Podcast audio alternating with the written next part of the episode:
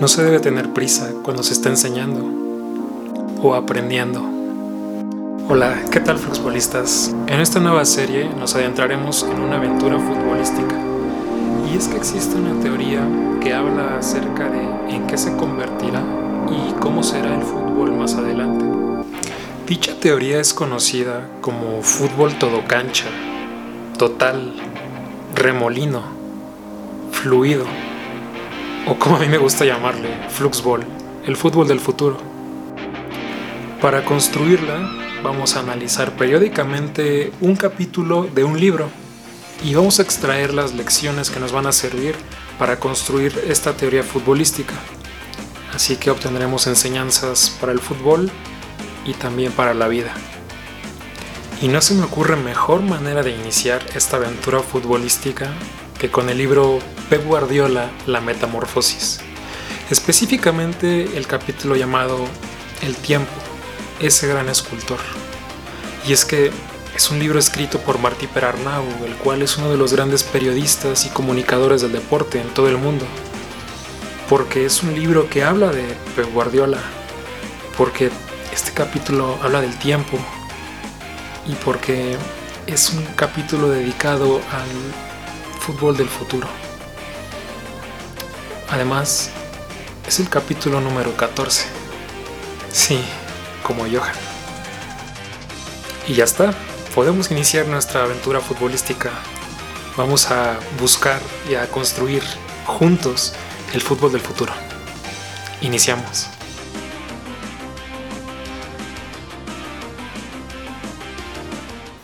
El capítulo comienza con las anécdotas que cuenta Martí Perarnau tanto de la etapa inicial del Bayern como del Manchester City.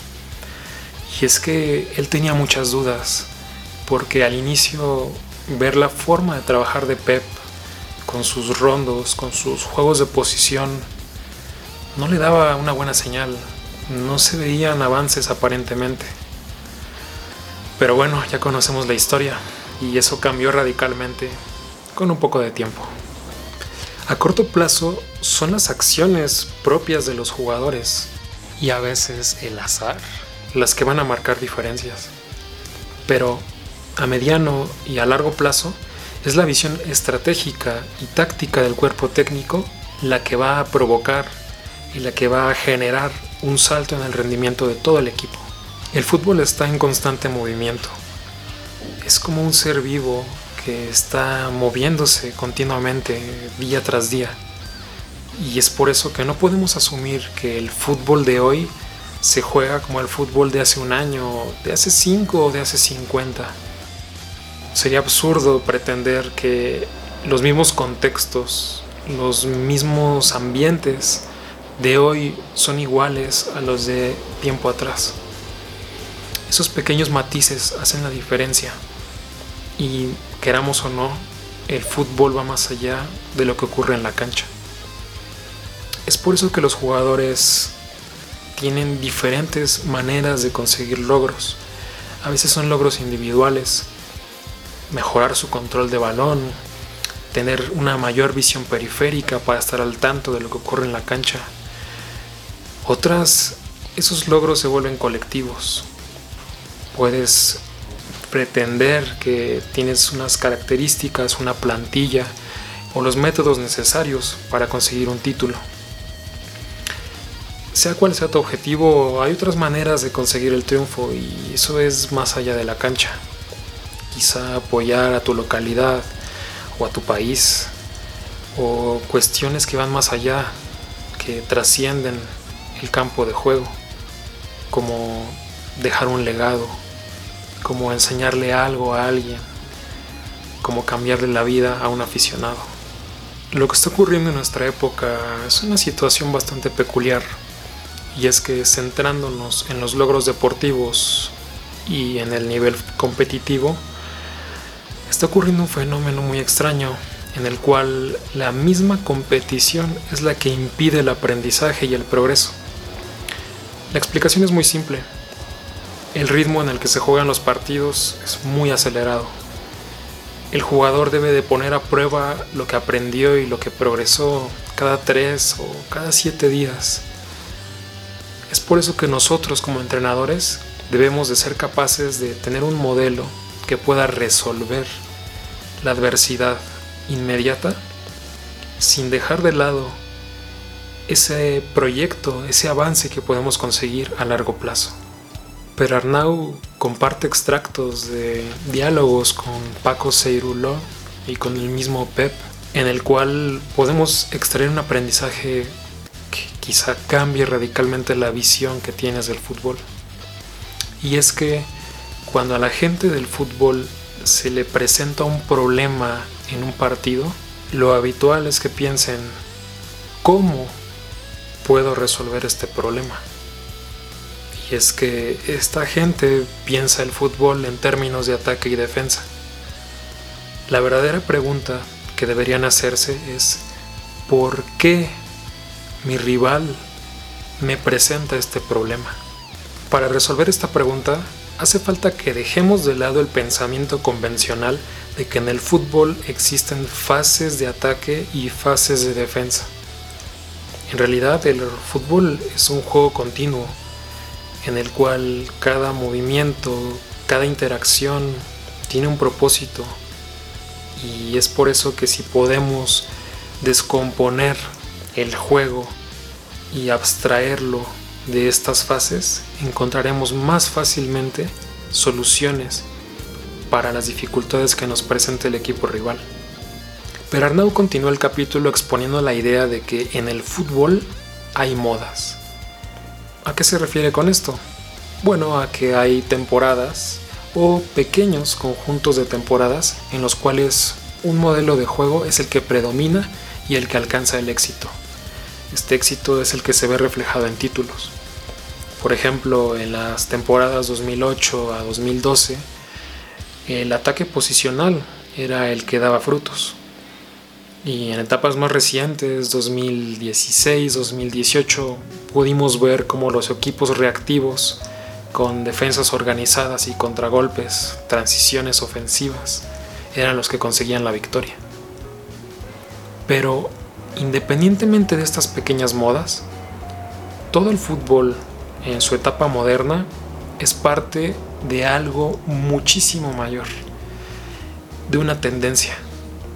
Esta tendencia es la construcción de un fútbol que sea la integración de todos los modelos de juego.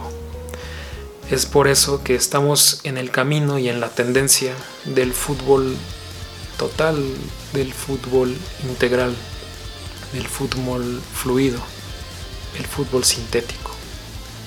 Y la forma de comprobar esta idea de las modas que son parte de la tendencia se puede comprobar de manera histórica al fijarnos en aquellos equipos que han significado una revolución o una cuestión innovadora para el contexto en el que se encontraba.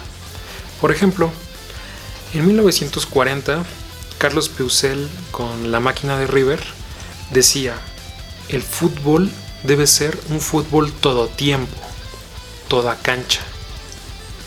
Y es que todos deben de ser marcadores y todos deben de ser atacantes. Debe ser un equipo elástico y flexible. Y proponía una estructura de 1, siendo el portero, y 10. 10 jugadores en cancha con esta elasticidad. También tenemos el caso de Gustav Seps, el famoso director técnico de Hungría que ganó en Wembley 3 a 6 a Inglaterra. Él decía que el fútbol debería ser un remolino, que debería haber una fluidez posicional. Él proponía una estructura de cuatro atacantes y un individuo más que estuviera dando vueltas, revoloteando tal cual fuera parte de un remolino. Y es que su idea es que, los, que los extremos bajaran a defender. Esto iba a conseguir que el rival se sintiera provocado y atraído y dejar espacios que otros aprovecharan. De ahí saltamos al caso de Willie Meisel, el autor del libro Soccer Revolution él hablaba de un fútbol remolino también, eh, pero él estaba enfocado en sustituir el individualismo por la capacidad integral de juego. es decir, un fútbol orquesta. Y es que debe haber especialistas en cada función que a su vez puedan cumplir el trabajo de algún compañero. Este trabajo realizado, que en realidad le pertenece a otro, debe ser una acción puntual. Y es así como todo el equipo cumple una misión general, mientras cada individuo es un especialista en alguna tarea. Después tenemos el caso muy conocido de Rinus Mikkels y el fútbol total, el cual le daba absoluta libertad a sus jugadores para hacer lo que consideraran oportuno para alcanzar la meta. Solo había una condición, y esa era que cumplieran con su asignación defensiva. Cada jugador debía de cumplir un rol defensivo, el cual no podían abandonar. Y Rinus dice que elaboró esta estrategia para especialmente vencer a equipos que estuvieran fuertemente replegados, ya que el continuo movimiento entre sus jugadores le iba a dar una presión, un asedio constante con el cual iba a poder infiltrarse en esas estructuras organizadas. Después, Perarnau expone una muy interesante reflexión. En el fútbol profesional tenemos casos casi todos los días en donde se expone que no tienes tiempo, que todo debe ser rápido, que debes de ver consecuencias inmediatas. Pero en realidad es todo lo contrario. Esta presión y esta aceleración no viene por parte del mismo futbolista o del mismo director técnico. Es una presión que viene de fuera, presión por el resultado, presión por las noticias o presión por el dinero. Es ahí donde otros individuos que también forman parte de la comunidad futbolística, como lo son los medios de comunicación, los directivos, los promotores, interfieren en los progresos de aprendizaje y en los métodos de enseñanza de los diferentes estilos que hay en dirección técnica si el Manchester City inició la negociación en 2012 y la consiguió hasta 2016, fueron cuatro años. Cuatro años en los cuales estuvieron con un proyecto, al menos en la fase de planeación. Cuando finalmente contratan a Guardiola, no le van a dar seis meses o un año para que diera resultados. Ellos ya estaban conscientes de que iba a tardar más que eso. Entonces, ¿no era acaso verdad que no había tiempo? ¿Tenemos en serio la razón para pensar de que no podemos implementar metodologías integrales y complejas? Hace falta un cambio en el medio del fútbol para hacerle ver a los que toman decisiones que la calidad y el proceso artesanal requieren tiempo y que si asignan ese tiempo, los resultados no serán puntuales, sino continuos.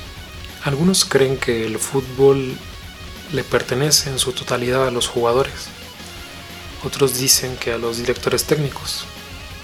Para Martí, en realidad, el fútbol es de los equipos pero no solo los que participan en cancha, sino también los que se encuentran fuera de ella. Y esto es por ese pacto, ese convenio en el cual todas las partes deciden crear un contexto en el cual sean más que una suma, sean una multiplicación. Y bueno, eh, ya está.